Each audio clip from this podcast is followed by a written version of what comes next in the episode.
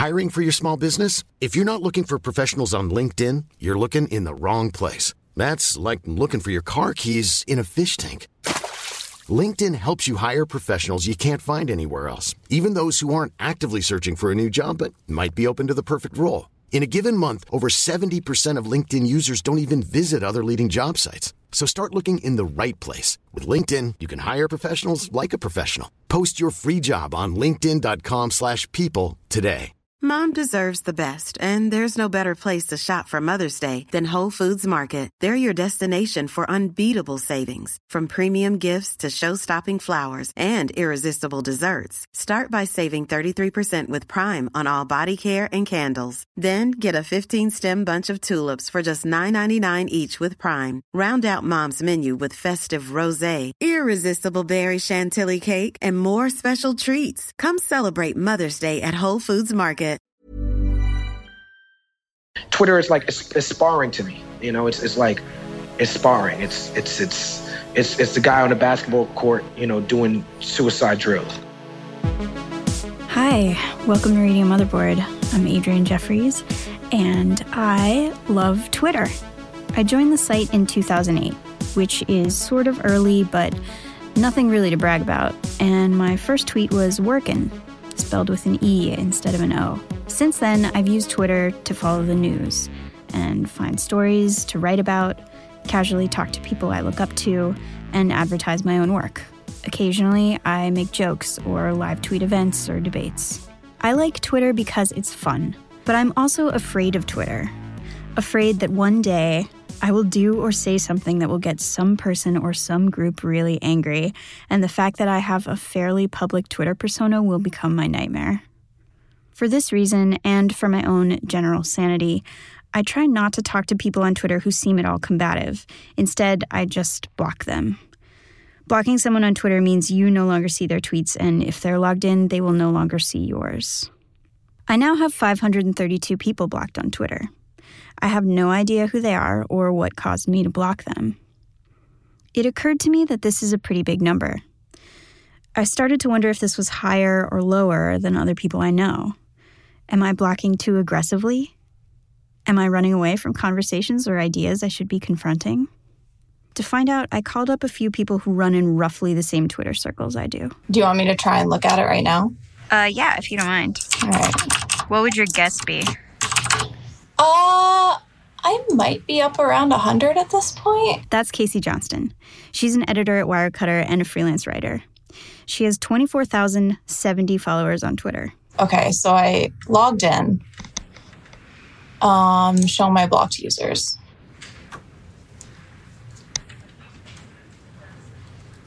Three hundred and thirteen. Okay, so I have more people blocked than Casey. I next tried asking Katie Notopoulos, who's a senior editor at BuzzFeed. She has 26,984 followers on Twitter, but she says she doesn't have that many people blocked. You know, this is, I'm looking at my block list, and for the most part, the things I had blocked were. This is really funny. Back before there was mute, the only way to like stop an annoying from like seeing an annoying account was to block it. Mm-hmm. And I blocked one thing that I hated seeing was when people would retweet their Favstar notifications because I was just like, oh, that is so thirsty. And so I block, I, like, I have like 25 different Favstar bots blocked. And then for some reason, Aaron Paul. And I know exactly why. I was mm. fucking sick of seeing people retweet Aaron Paul. Like, I do not find him that funny or amusing. But like, he joined Twitter and people loved Aaron Paul. Uh-huh. And they were like, oh my God, he's eating a sandwich. That's so funny. Yeah. And I was like, no, this has to end. I, I never want to see this again. And you never did. I never did. Katie tends to use Twitter's mute feature rather than the block feature. Muting a user you don't follow means you will never see their tweets in your timeline. If you mute a user you do follow, you will only see their tweets that mention you. Muted users can still follow you, however, and see your tweets, but they don't have any way of knowing that they've been muted. The weirdest thing about the block is that that was the only tool for a long time until two years ago they introduced mute like that's a kind of recent addition. And so I'm a huge fan of muting, but I almost never block. Almost um, never, really. And my reasoning is that there's a lot of reasons why I mute someone. Sometimes it's someone that I follow that I like secretly, I'm like, uh, this person I don't really like following, but you know, I, to be polite, I'll make it, I'm just going to mute them. You know, like maybe they're talking about Donald Trump too much that day or something like that. Um, I, you know, I don't necessarily want to follow, but eh, it's a little too much. Um, and then, you know, for trolls, I like to mute because if it's someone who's just like in your mentions, kind of harassing you, I find that I don't like giving them the satisfaction of knowing they're blocked um, because no one knows if they're muted. They only know if they're blocked. And I think that a lot of trolls find it like fun. Like it's kind of like if someone blocked you, you won. You got under their skin. You made them like kind of go to the principal and like complain about it almost. Um, and I think that a lot of trolls find satisfaction in that. I mean, to a degree, I kind of find satisfaction in that. Like, and I generally don't think I'm trying to harass anyone too much. Um, but like, you know, if you find that you've been blocked by someone that you've kind of been like disagreeing with, or I mean, ideally reasonably, but um, you're kind of like, wow, like I guess they, I guess they have no chill. You know, they couldn't take it. Um, have you been blocked by many people? Um, I think that I don't know. Um, I, I very easily may have been. Um, I mean, like two notable people that I can think of off the top of my head where I've noticed I've been blocked. One was Scott Baio, who like this was years ago. There was kind of like he used to be kind of like outspoken on Twitter for kind of having these like really conservative ideas. And also like he's Scott Baio, so he's kind of like a target to make fun of. Um, and there was a time where like a bunch of people were all tweeting at him like you wear diapers and he got really upset um, and you know would tweet like who's starting this rumor that i wear diapers i don't wear diapers and like that was to make scott baio say that was like incredibly funny and i participated in that and he ended up blocking everyone who said like I heard you wear diapers. So Scott Baio blocked me. And I, you know, I was like, ha ha ha, that's so funny. Like, he noticed me you know like i can't believe that i've had such an effect as like a small peon to the famous scott baio that he had to take the the initiative to actually block me right. um, and then i you know as someone who i sort of had been friendly with online i noticed one day had blocked me and i took great offense to that because i was like you know i I don't remember, you know, having a falling out with this person. I don't know why they blocked me, and you know, I can't ask them at this point either. Um, and now, so that, why do you feel like you can't ask them? Because some people do ask. Well, you literally can't reach out to them. But you can find their email address.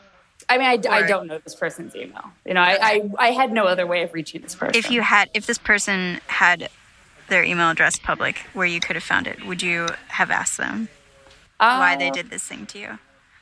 I don't think I would. I think that, like, as a point of pride, that seems too sad. to be like, oh, why'd you block me? It's, it's little, you know, it's, it's like Twitter isn't real. You know, I mean, it is and it isn't. Um, but like, if someone's sick, I mean, like, one thing that definitely occurred to me was like maybe this was completely accidental. Like I think that does happen sometimes. You accidentally block someone, um, but you know if the answer was well I'm mad at you for some reason and I hate your guts, I, I don't really want to know that. you know, so I don't know. I mean, I just sort of I had to I had to make peace with it. There are also tools that will let you block people en masse on Twitter. The most famous one is probably the Good Game Auto Blocker, which was used in late 2014 to make a list of people who were allegedly part of the Gamergate movement. If you use this list, you can block 10,297 people at once. That's helpful when you're fighting a large mob, but it's also imprecise. Critics said the list pulled in too many people who weren't actually part of the movement or part of the problem. I mean, I don't know. I definitely thought about using like the Gamergate auto blocker, um, for example, but mm-hmm. I like had at least one person who I personally knew in real life who was like really into that movement and like we had conversations and you know they you know choose to do whatever they want to do and you know it's kind of hard because it's like oh i actually care about this friend so mm-hmm. i felt really conflicted about using it because I knew they would also get automatically blocked by that. That's Kat Small, a game developer and product designer who currently works at SoundCloud. Part of me also just wanted to have the ability to like monitor like what was going on. And so I felt like the benefits of being able to kind of like watch out for myself in that kind of way where it's like you're seeing what people are talking about I think, yeah, it lets you preserve the ability to maybe reach across the aisle in a constructive way at some point. Yeah. Yeah. And that's the other thing I have about blocking is like, I really don't want to do it unless there's just like this clear pattern of like anger and like lack of empathy to the point where there's just no way to like productively have a conversation with the person on Twitter. Mm-hmm. And I don't think that's a lot. Like I I don't argue with people on Twitter in general because it's not really a good idea. Like you have 140 characters per tweet. What are you going to say? Um, but there are some people who, you know, by following them or following you, like you can really start to gain a different understanding of how people work. And, you know, I feel like sometimes that gets lost when you block an entire section of the internet as much as I I don't you know like there's there's arguments for and against it right because like why should you deal with the frustration of like these people who are saying terrible things in your opinion um, and maybe in general societal opinion they are just terrible but it's important to acknowledge sometimes that they're there. So Kat brings up an interesting dilemma. One thing that's cool about Twitter, at least in theory, is the idea that you can use it to talk to people who are outside your own social bubble. People you wouldn't normally run into in real life, people who are maybe on the other side of the world, or just maybe from a different background with a different set of assumptions who maybe disagree with you. Most of us are probably pretty awkward and inept when it comes to confronting these people we don't agree with, even when it's mediated by the internet. But there is one person who has this absolutely mastered uh, Talib Kweli, uh, BKMC, Ebony Man, Apollo Legend. Yeah, man,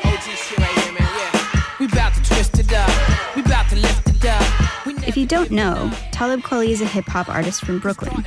He was one half of the duo Black Star with Mos Def. He's worked with Kanye West, Kendrick Lamar, Pharrell Williams, and many others, and he's released so many albums that it's difficult to count. Now he runs a record label called Javotti Media.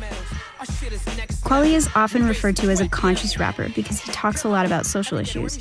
And he also talks about these social issues on Twitter. It's extra amazing to me that Kweli is so prolific because he spends so much time talking to people on Twitter. He'll talk about race or religion or gender. He's weighing in on the controversy over casting a light skinned black woman in the Nina Simone biopic, for example. And you can watch him as he fires out a tweet a minute. I went to see Kweli play a show with his band at the Blue Note in the West Village a few weeks ago with Motherboard editor Derek Mead. We watched his Twitter, and he was tweeting right up until the show, and then he started tweeting again immediately after. At the time this podcast was recorded, Talib Kweli had 1,077,973 followers on Twitter. Motherboard editor in chief Derek Mead and I decided to talk to him about why he debates people how he does it, and why he doesn't bother with Facebook. This episode is about how people talk to each other on Twitter. I wanted to ask you about your Twitter strategy. Um, well, you know, Twitter is something I think that's uh, works well with certain personalities, and I think with hip hop artists, rappers in particular, uh, I think we take to Twitter like fish to water because it's set up where you have to sort of get your thoughts out in 140 character burst. And that's sort of the same amount of space you have for two bars. So i think rappers uh, or lyric writers are always thinking in couplets anyway and thinking how do you how do you convey something that is uh, heady and deep or something that's complex and in a simple way. And twitter is a great exercise in that. So when i first got on twitter it was because questlove texted me and he was like, this is back in like 2008, I think. And he's like, you need to be on Twitter. And I'm like, I heard of Twitter, but why would I, why do I need to be on Twitter? He's like, no, you don't understand. The way that you write lyrics and the, the way that you like to debate, you need to be on Twitter. And I, he was, he was brilliant for telling me that because he was exactly right. I love to write. I love to debate. And so Twitter is, as I think for someone like me, just a perfect medium. Yeah, this this is all making so much sense to me after watching what you do on Twitter. And for the listeners, you have a very unique approach to Twitter where you seem to just never get tired. You're always engaging my, with is people. My, is, that what, is that what people think of me? this is hilarious. This is what I've noticed is you just mm-hmm. you seem totally tireless. You're engaging with people even when they disagree with you and you'll talk to people about the same topic for hours or days or you know talk about it for a while leave it alone and come back to it. And i just i really admire your your ability to stay patient with that. Um, thank you. Um, that's not something that endears me to everybody but i think that the people you know i think the people who get it get it. And it's like it, it allows me to to cut off the fluff. I've been doing this for 20 years. I'm 40 years old. So I don't have to worry about losing fans. If I've lost you as a fan, I, you were never my fan to begin with at this point. I can only I can only gain fans. So it makes no sense for me to kowtow or not be as direct. And and when people come to my Twitter, they're getting my personality.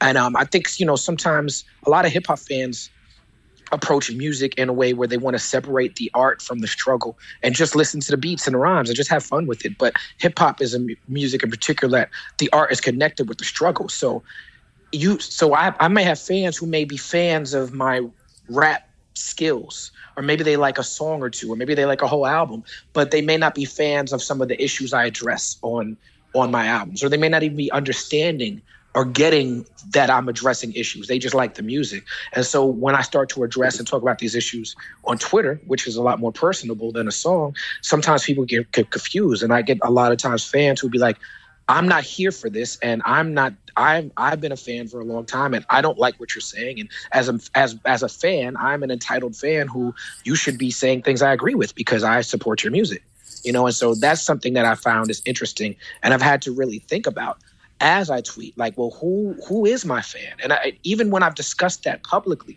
that's been a point of contention because when you start classifying fans, the fans who don't make the classification start feeling offended. Recently, uh, I mean, you tweet about stuff that's like uh, easy to find in your music, um, like about race and about treating women, and but you also go like a little bit off book. Like um, recently, you were tweeting about spanking um, mm-hmm. and telling people that hitting their kids is shitty parenting. And of course, a lot of people get really riled up about this and say, you know, like I was spanked and I turned out fine, or I mm-hmm. I spanked my kids and they're fine, mm-hmm. and you have no right to call me a shitty parent. And like go back to talking about music. Mm-hmm. Right. Well, one thing I've, I've one thing I've learned about social network in general that I've, I'm I'm I'm proud of myself for is um, there's an academic language, there's an activist language, there's a social network language, or whether you're saying it's lit, or whether you're saying stop, or yes, queen, or whether you're saying someone is not being an ally, or talking about intersectionality, or talking about uh, anecdotal evidence, or talking about cognitive dissonance. There's, there's terms. There's this there's this new cornucopia of terms that are that are being used on social media that are mixed street and internet ter- terminology and academia. And if you don't pay attention to that language, you'll find yourself in debates and you're having a whole different debate than the person you're talking to because y'all talking on different things. You, I see a lot of a lot of conversations that happen between like feminist and chauvinist, where it's like neither one of them, like you know, clearly a chauvinist is not equal to a feminist. You know what I'm saying? But like neither one of them are, are they're they're speaking in such different terms that no one's even communicating with each other. And and so the the thing about the spanking thing that I noticed on the internet that I didn't realize was such a problem in the way that people debate, and I'm, and Twitter has shown me this is that that people really do think that anecdotes anecdotes are evidence for things. They people really think this. They really think that because they told us cool cool story, bro, that that's some sort of evidence regardless of what the science says, regardless of what the experts say, regardless of what studies have been done my pop didn't beat me and I'm fine, so that must be true.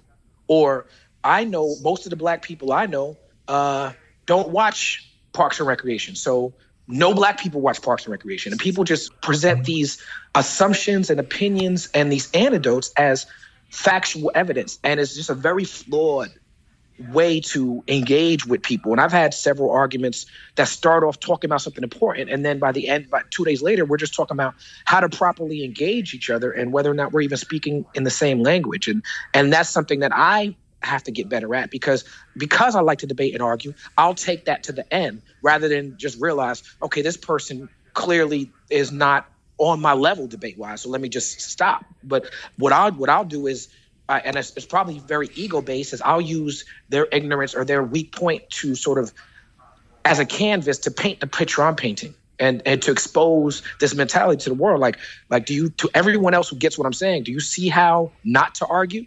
Like that's sort of what I'm doing. There was one exchange where uh, you kind of talked about this already about how rappers can speak in couplets, but yeah. someone just sort of threw up their hands and said. Uh, dude, I can't explain my entire view with 140 characters. And you shot back, I can.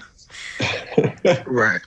Yeah, I mean, I think that if you have a weak point, it's very hard to explain it in simple terms, and that's what happens. And I, I find, you know, I've had, I have people who shut down their Twitter pages when they get frustrated, and that, that's that's one thing. That's one thing that I, I want. There, there, there are certain go tos that when people have weak points, they start using anecdotes they start using personal attacks. They start saying Twitter doesn't have the capacity, the limit, the, the, character limit is the problem. They start playing oppression Olympics.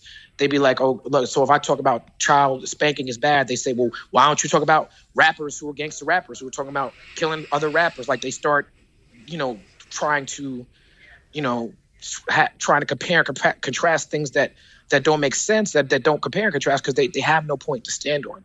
And um and I think that a lot of what I've noticed is that because I'm very confident in what I speak about, I do not speak about things I don't know about. If someone presents a point that I haven't thought of, I'm very quick to acknowledge that point and be like, I didn't think about it like that. And and I'm very quick to thank people for pushing back and challenging me and giving me things I didn't think about. But I'm also very sure about the things I'm saying. And I, I've realized that people jump up and jump onto my timeline about things that they haven't spent any time studying, they haven't spent any time researching, they haven't spent any time thinking about, but they form strong opinions that are often based on lack of information and based on traditional knowledge, like just how the way the world is. Though people start sentences with things like, well, all I know is that's that's a tell to me. All you know, there's so much more in the world that you don't know. So if you're basing your argument on all you know, that's flawed from the get. Yeah, and I think that's really critical to be able to stop and admit when you're wrong, or say, you know, you sh- you told me about something new. I'm going to think about that for a while. Right. Um, which like I'm not I'm not wrong often. I'm not wrong often. I'm not saying like yeah. But, you that know, helps when I am, too to I, never be wrong. Yeah, when I am, it's, it's, I'm wrong about big things. Like I'm I'm just it's something I didn't think about. Like, and that's mm-hmm. that's that's what I have to realize. I think if I'm going to critique myself, I have to realize that people and I have to approach it. And the, when when I approach it like that, when I keep in mind that you know what if i'm talking about child rearing it's because my parents are excellent parents and my, my brother's a, you know the premier constitutional lawyer in the country. I'm a i'm a respected rapper. If if anecdotes if anecdotal evidence meant anything no one should beat their kids because my parents didn't beat me you know what i'm saying? Like mm-hmm. we turned out great. But i can't even use that as evidence because to me that's not how well me and my brother have done in life. It's not evidence that you shouldn't be spanked. You know yeah. what i'm saying? Like so i don't i don't bring that up but but at the same time, I realized that, you know, I, I know about child rearing because my kids are 18 and 16. If we're talking about hip hop, I live hip hop. If we're talking about Nina Simone, y'all not going to tell me more about Nina Simone than what I already know.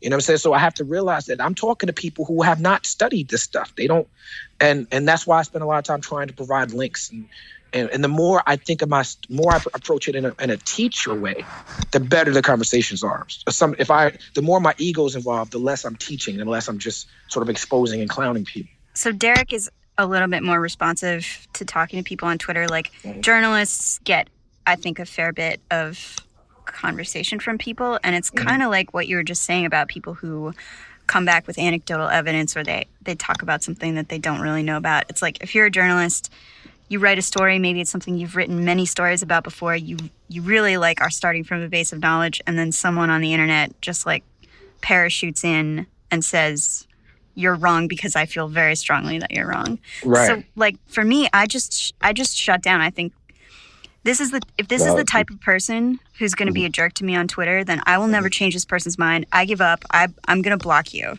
Right.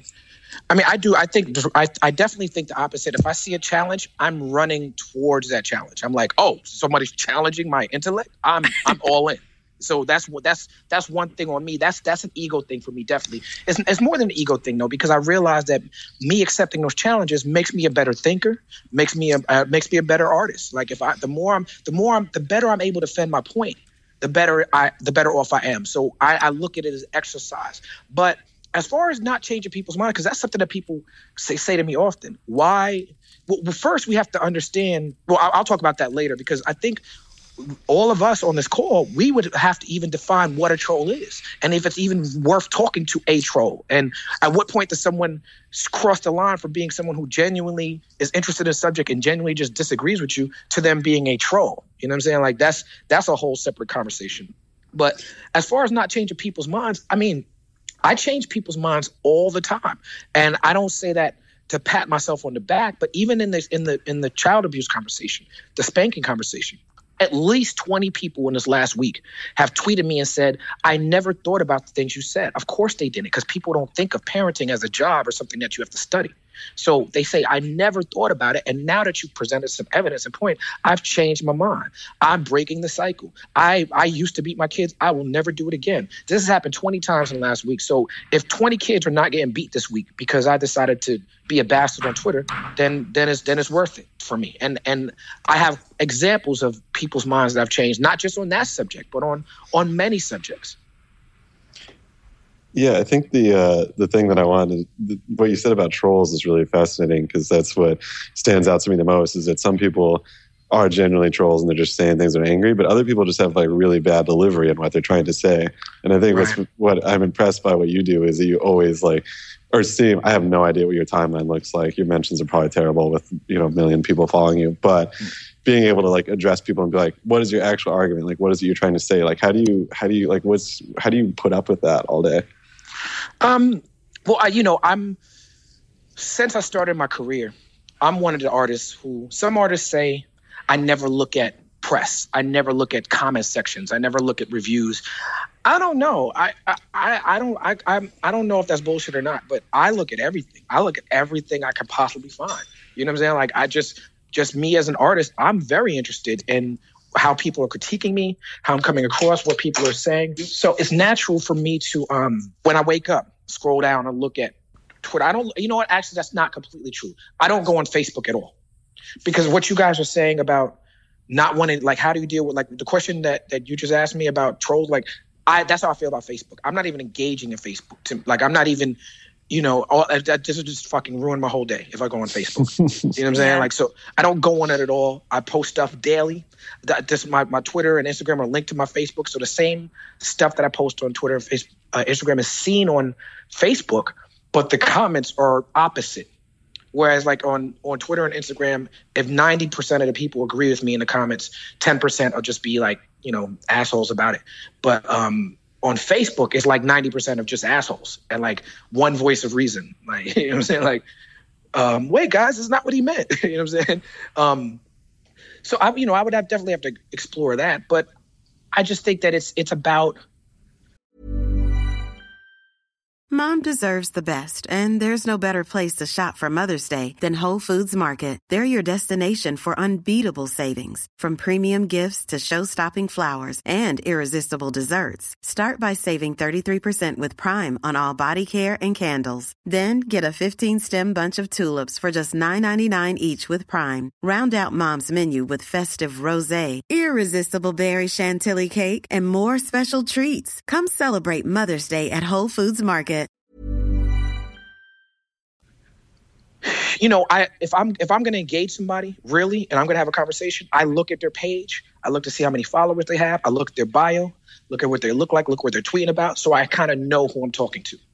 And that's why, if, if you notice, I'm very quick on the draw when someone says something non something nonsensical. I'm very quick to pull out an old tweet that had nothing to do with the conversation to prove that this person is a crazy person. Because mm-hmm. before I even talked to them, I already went to their page and screenshotted it just in case they said something crazy. You know, I have noticed that.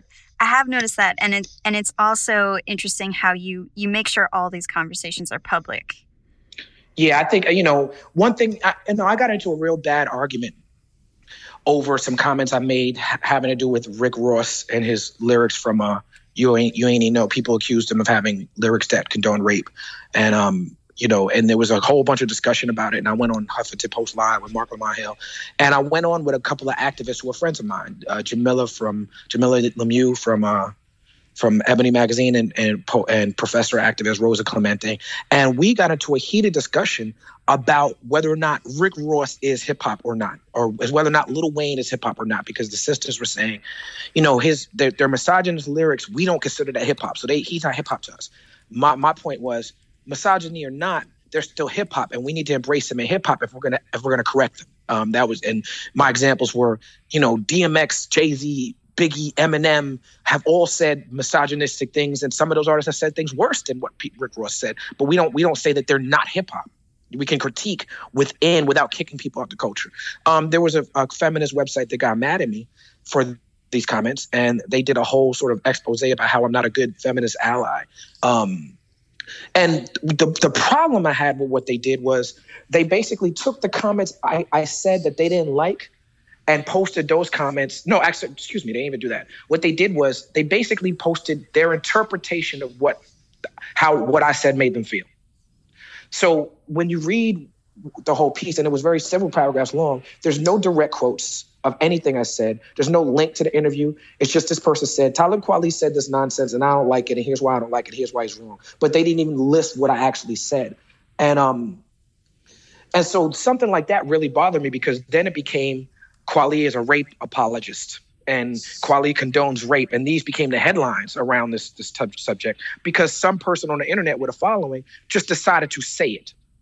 You know what I'm saying? Like and so that was alarming to me that someone could just say something and not even at least post a link to what you actually said. And that's acceptable to intelligent people. Like these were intelligent people who were commenting on it. It wasn't like intelligent people who care about issues, you know? So it was so an experience like that teaches me that when I'm having a conversation online, everything that everyone is saying needs to be public. And I'm very I, I call people if people are if people who have large followings are talking about me and they don't at me, I'm to come and say something about them because we I feel like we're a community of people who have platforms. We need to be respectful of each other if we're to talk about each other. So whether it's you know, uh, some activists or, you know, whether it's like a dude like Bomani Jones from ESPN, who I respect. This is a dude who I respect, but he don't like my music. And he spends a lot of time tweeting about how boring my music is. So one day I just had enough. And I'm like, what the, you're corny, man. What the fuck, what is this about? You know what I'm saying? Like, and he's uh-huh. like, yo, I wasn't talking to you. I'm like, yeah, but you're talking about me. You got 200,000 followers. Yeah. You won't put up with the subtweet. Right. Yeah. I mean, do you think, uh, that you know some of this is like just the the problem with or is a problem with the the medium itself. I feel like you know people who are saying things online who just you know say something just because they want to say it or like you were saying before when they jump into your timeline just to argue with you even though they have no idea what they're talking about i feel like that wouldn't happen if you guys were just like sitting like at a coffee shop or something. Like someone wouldn't just be like oh i have no idea what i'm talking about but i'm just going to start going at it. Like what is the product of that well, that's exactly right. And social media makes people feel comfortable and they can invent personalities. I heard Jay Z say something a couple years ago, which made him sound kind of old, but he was correct. And they were talking about the music business and the problem with the music business. He said the problem is is that there's no sort of um there's no checkpoint where there's no sort of quality control where you have to go through a certain process before you even get to post your music online before you even so now just anyone can say anything. Same thing with parenting like that's interesting with the parenting discussion. The reason why so many people have an issue that the problem is that any idiot can be a parent. There's no there's no sort of form you have to fill out. There's no mm-hmm. test you have to take. So these are people who just are not smart or have never, never thought about these issues. These and is you know you know, I, that's the way the world is supposed to be like that. The world is supposed to be where anyone could be a parent, but this is just the side effect. This side effect. Some kids are gonna get smacked because we have some lazy parents. You know, I think it was really interesting what you said uh, before about people having personalities online, because this is mm-hmm. kind of like essential to hip hop, right? Like, there's people mm-hmm. like yourself that are very uh, open with their thoughts and like very open with their experience. And there's other people that still have like, you know, they're sharing their experience, but it's also built around kind of building a character, like saying mm-hmm. who you are. Like, how does that, how does that translate into, you know, trying to present yourself online? Uh, that's a, I think that's an excellent question. One thing that I pride myself on is that it's the you know it's the the uh, the um the, the line from planes, trains, and automobiles delivered by John John Candy. It's the genuine article. You see what you get. Like my name is Talib Kweli Green. That's a picture of me that you see. You know, I am the rapper from Brooklyn. These are my thoughts. They're very consistent with my music, and it's you know you what you see is what you get. There's no you know I have no you know, super black God supreme is not my Twitter handle. You know what I'm saying? so it's like, you know, you can't read my agenda from just my Twitter handle. You know what I'm saying? I think a lot of people, you know, I, have had arguments with people before. When I was having an argument with, you know, a community of dudes who were, um, there's a there's a community of of there's, there's people in our community who are upset at Black Lives Matter um, I, you know, the three women, there's three black gay women who started this this this hashtag and then this organization Black Lives Matter. And there's a lot of misogynists and homophobes in our community who, you know, who are upset at the fact that you know that these are these black gay women standing up and are that are getting attention for it and they feel jealous and their their egos and are hurt and they have this fragility and they you can tell by their names you know hotep god and, and black supreme allah and this and that. And this is in no way me making fun of the 5% community because that's a community i come from. The 5% nation is an islamic black community founded in harlem. I'm raised in brooklyn in 5% community. I have a great respect for the nation of gods and earths. Um, but there's a lot of people who take, you know, sort of this community pseudoscience that's that exists in our community because of lack of self-esteem. You know, you have young young men who the system is set up is designed to trap them. So they sort of misdirect their anger at black women or at, you know, or, you know, they they just they they become misogynist or they become they they think they, try to imitate the oppressor because they're not really in it for freedom. They're in it so they can get the same power that their oppressor has, which is a flawed way to sort of get libera- liberation to sort of imitate who's who's got their foot on your neck.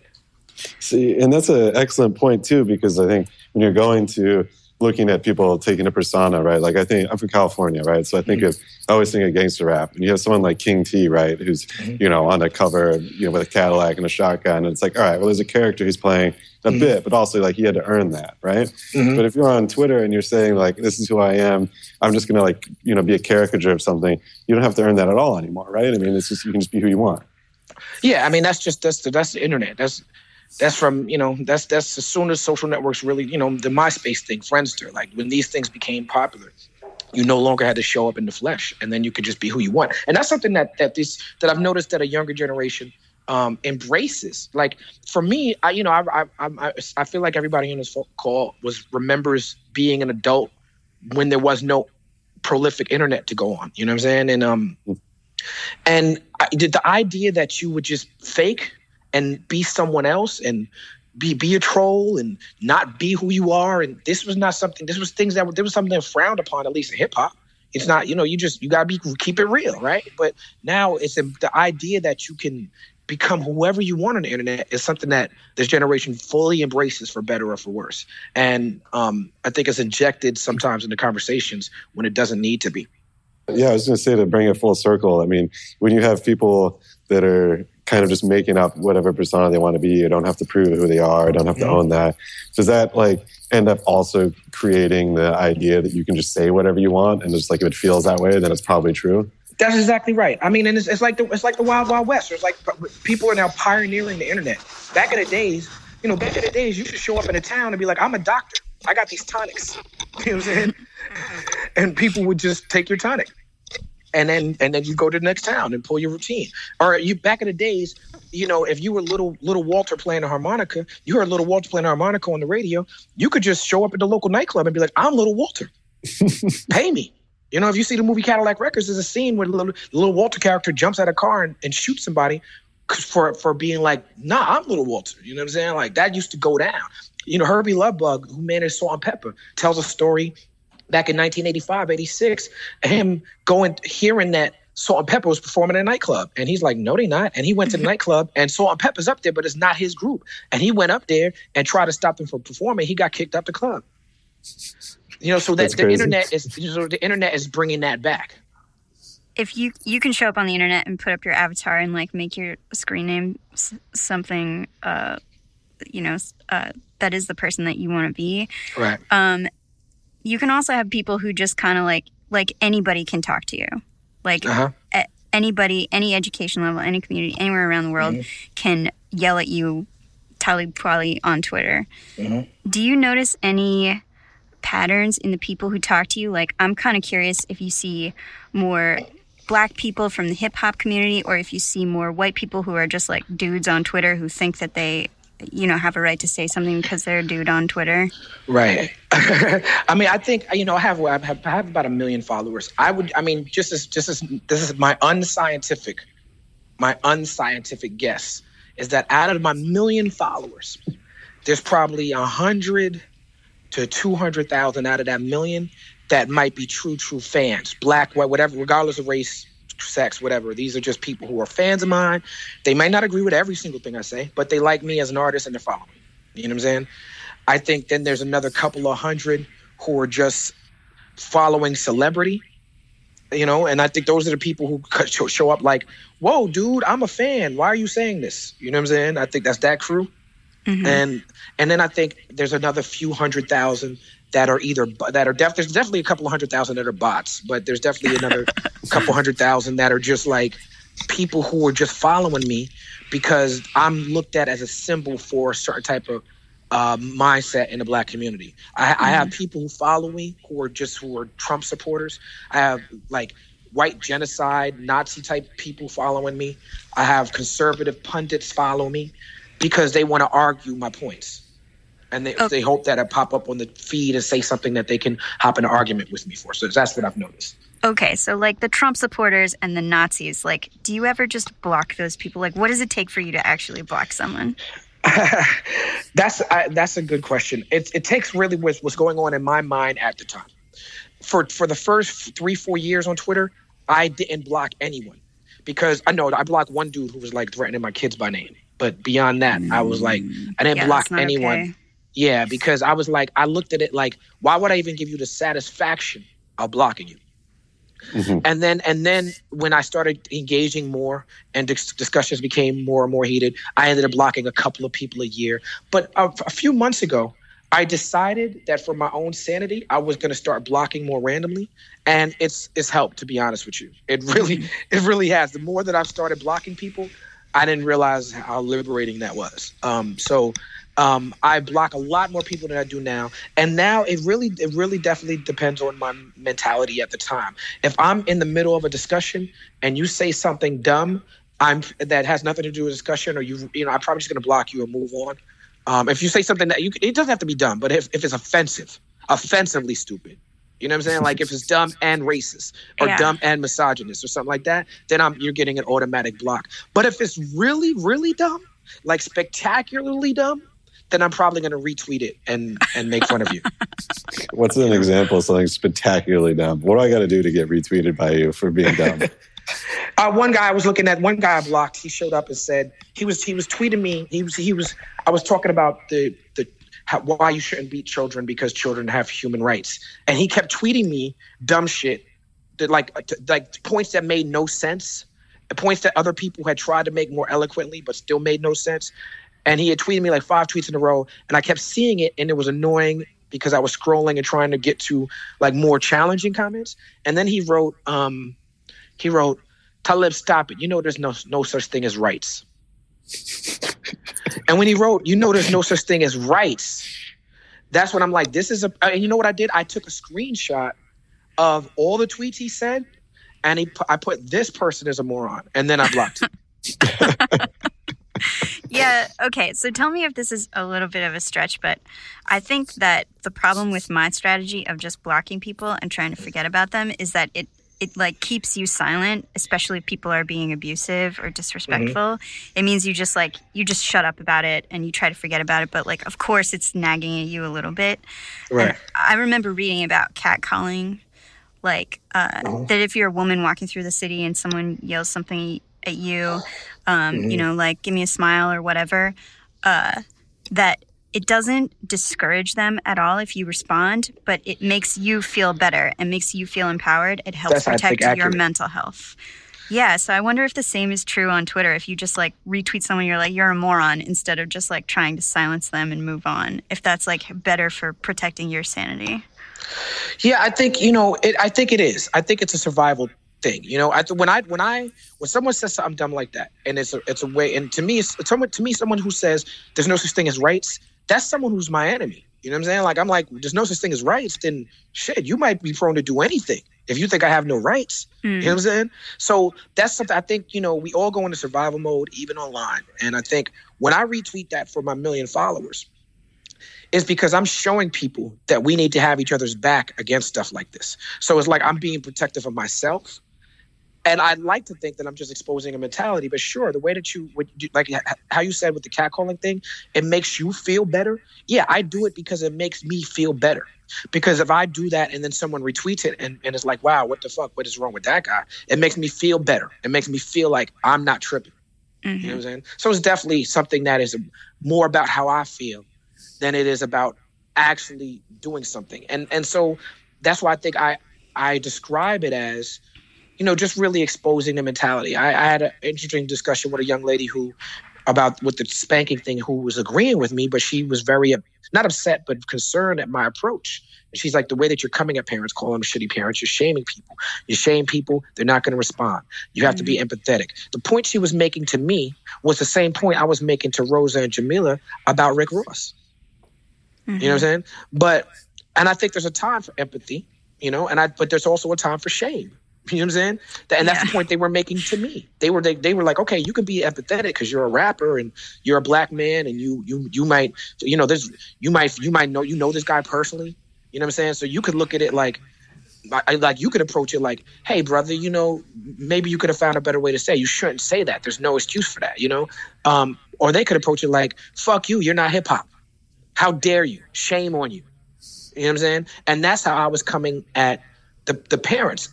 My whole thing with that is that Twitter is a choice. If I was knocking on people's doors and be like, hey, you're a bad parent, or if I was showing up at people's mentions like, hey, I know you don't know me, but I heard you beat your kid and you shouldn't do that. That would I I that would be corny of me. You know what I'm saying? But I think when I'm having a discussion and you jump up out of whatever, stop whatever you're doing to tweet me something like, fuck that, I'm gonna beat my kids, then I'm gonna call you a moron. Because you chose, you chose, you chose to show up and say that. And you you don't deserve my empathy. You you deserve to be shamed when you made that choice, I think.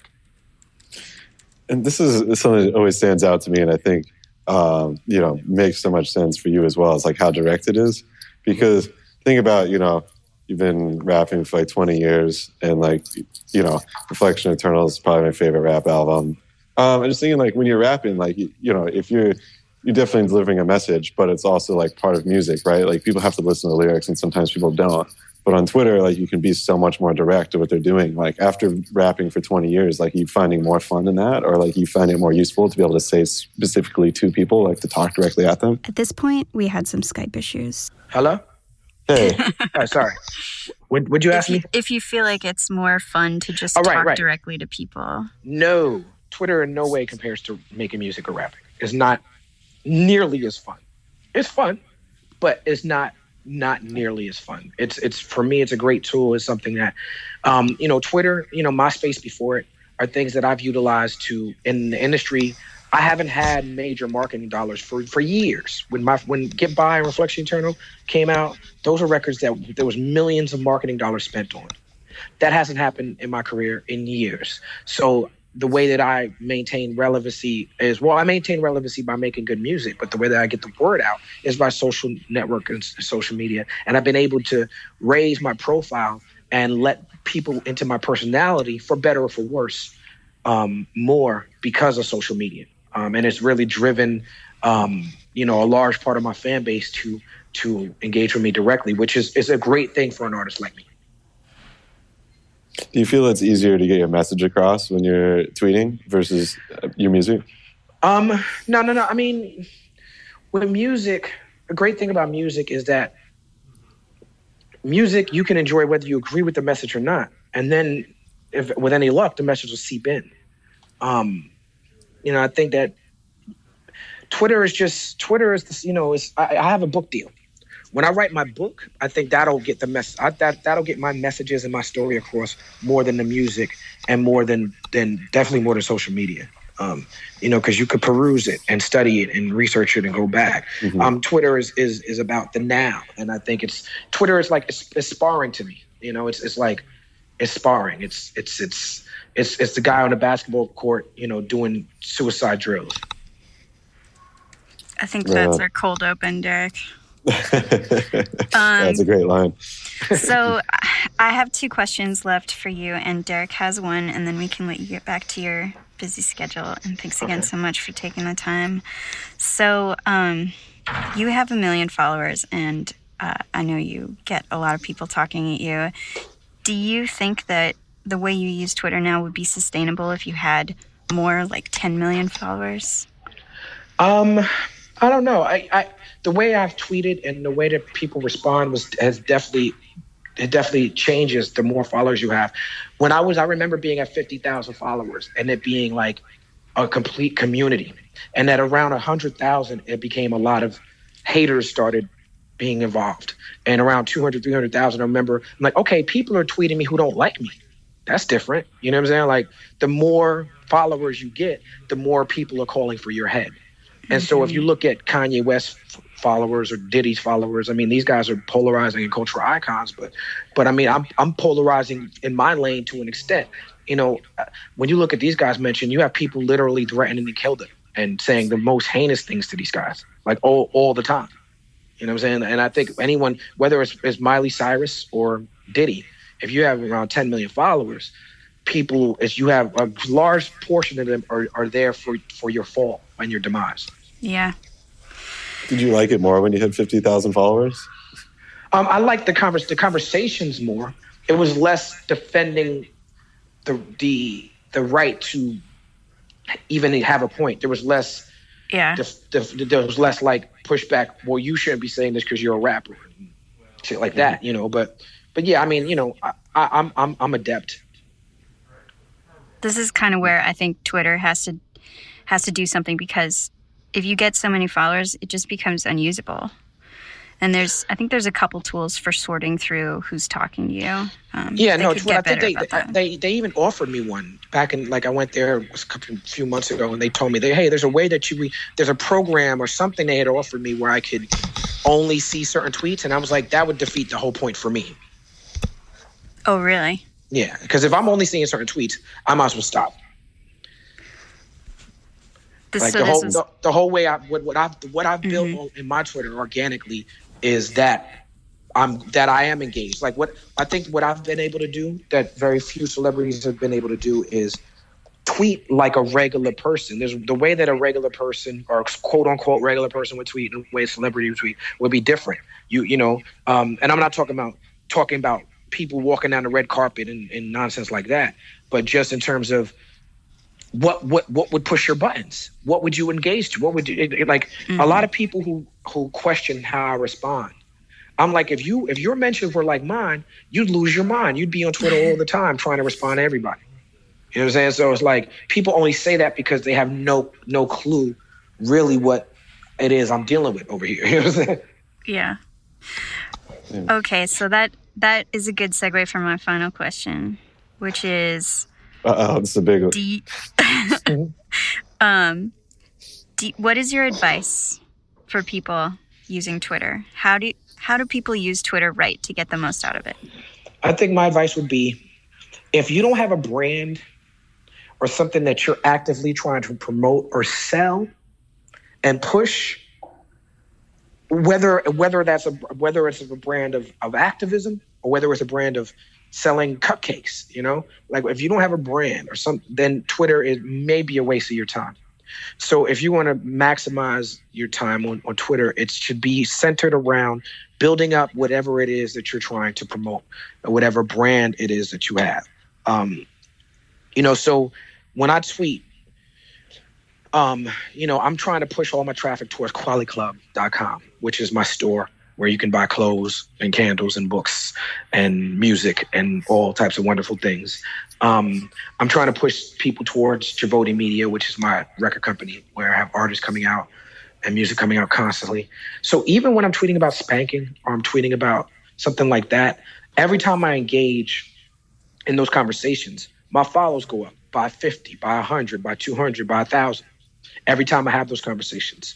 So even though I'm talking about things that are passionate to me, it's it's it's a win-win because I'm drawing I'm drawing more more attention to what I'm doing. Like people, they'd be. I have friends of mine be like, "Oh, damn, you on Twitter again? Damn, you know." Oh, so people be like, "You're not working. You're not." I'm like, uh, actually, during the spanking conversation, five people have bought uh, books from KweliClub.com. You know what I'm saying? So, wow. so it's like I, I look at it as much as I do enjoy it, um, and as much as it's, it's genuine for me, I wouldn't be doing it. It would be a waste of time if every time, every single time I got on Twitter, I wasn't sending traffic to to what I'm doing. Like if and if you notice, even a lot of the topics I talk about, when people ask for advice or ask for things, I'm like, hey, kweliclub.com, we got that. Mm-hmm. Nice. Do you uh, do you usually use your phone or uh, do you use a laptop for Twitter? I use my phone. Damn, so you're just tapping on that thing all day long? yeah. so awesome. uh, I only had one more question, and uh, I've actually thought about this before, but um, it's a uh, you drop the line reflection eternal. It's a quote. It's like if you can talk, you can sing. If you can walk, you can dance. Yeah. Um, how does that apply to Twitter? um, if you can If talk, you can rap, you can tweet. not quite. If you can tweet, you can rap. Oh, really? Yeah, Hmm. Maybe I should look into a rapping career. maybe, I think my Twitter's pretty good. maybe. That's right. Well, awesome. Thank you so much, Telly. Thank you. And for the listeners, kweliclub.com. Go buy some books. Yes, and some music and some whatever else we got. Candles sound good too. Candles. I have, I have. I have one candle. We're gonna we're gonna up the candle section if people buy more. How about that? Oh, good. That's very exciting. Right. Well, Great. thank you for chatting with us. We really appreciate it. All right, y'all too. So, after talking to Talib and Casey and Kat and Katie and some other people we didn't have time to include in this episode, I've slightly revised my approach to Twitter. I'm not ready to go full Kweli, but I'm going to stop blocking people and start simply muting them. And maybe sometime I'll be brave enough to talk back, if only for my own satisfaction. This all may seem like a frivolous topic, and yeah, okay, it's kind of a frivolous topic, but this week was Twitter's 10th anniversary. Negativity, abuse, and harassment is considered one of the company's biggest problems. Maybe I should send Jack Dorsey this podcast. Yeah, man, so I start looking out the window. I see gun store, gun store, liquor store, gun store. Where the fuck are you taking me? Yeah, man. That's our show. The track we played on this episode is Every Ghetto from Talib Kweli and Ninth Wonder's 2015 album Indie 500. Thank you to Casey, Katie, Kat, and Talib Kweli. Thank you also to our producer, Mark Liam Bruni, who puts the show together every week. And thank you, the listener, for tuning in. If you like the show, subscribe on iTunes, tell a friend, or make a tweet. We'll see you next week. Every ghetto, every city like Miss Hill. They way too used to the Miss Mills. Hard to concentrate, hard to sit still. Make you going. Murder rate, permanent place in the top 10. We live here, these hipsters drop in. You hear them barrels cocking. They say consciousness mean a nigga ain't rugged until they get beat with an inch of it. Self-made niggas don't get discovered. They acting like you owe something. Homie, I don't owe you nothing. Fuck your beef. It's way too early in the morning for the hate. You ain't brush your teeth yet, nigga. Your toast ain't buttered. A perfect storm and the coast is flooded. Mom deserves the best, and there's no better place to shop for Mother's Day than Whole Foods Market. They're your destination for unbeatable savings, from premium gifts to show-stopping flowers and irresistible desserts. Start by saving 33% with Prime on all body care and candles. Then get a 15-stem bunch of tulips for just $9.99 each with Prime. Round out Mom's menu with festive rosé, irresistible berry chantilly cake, and more special treats. Come celebrate Mother's Day at Whole Foods Market.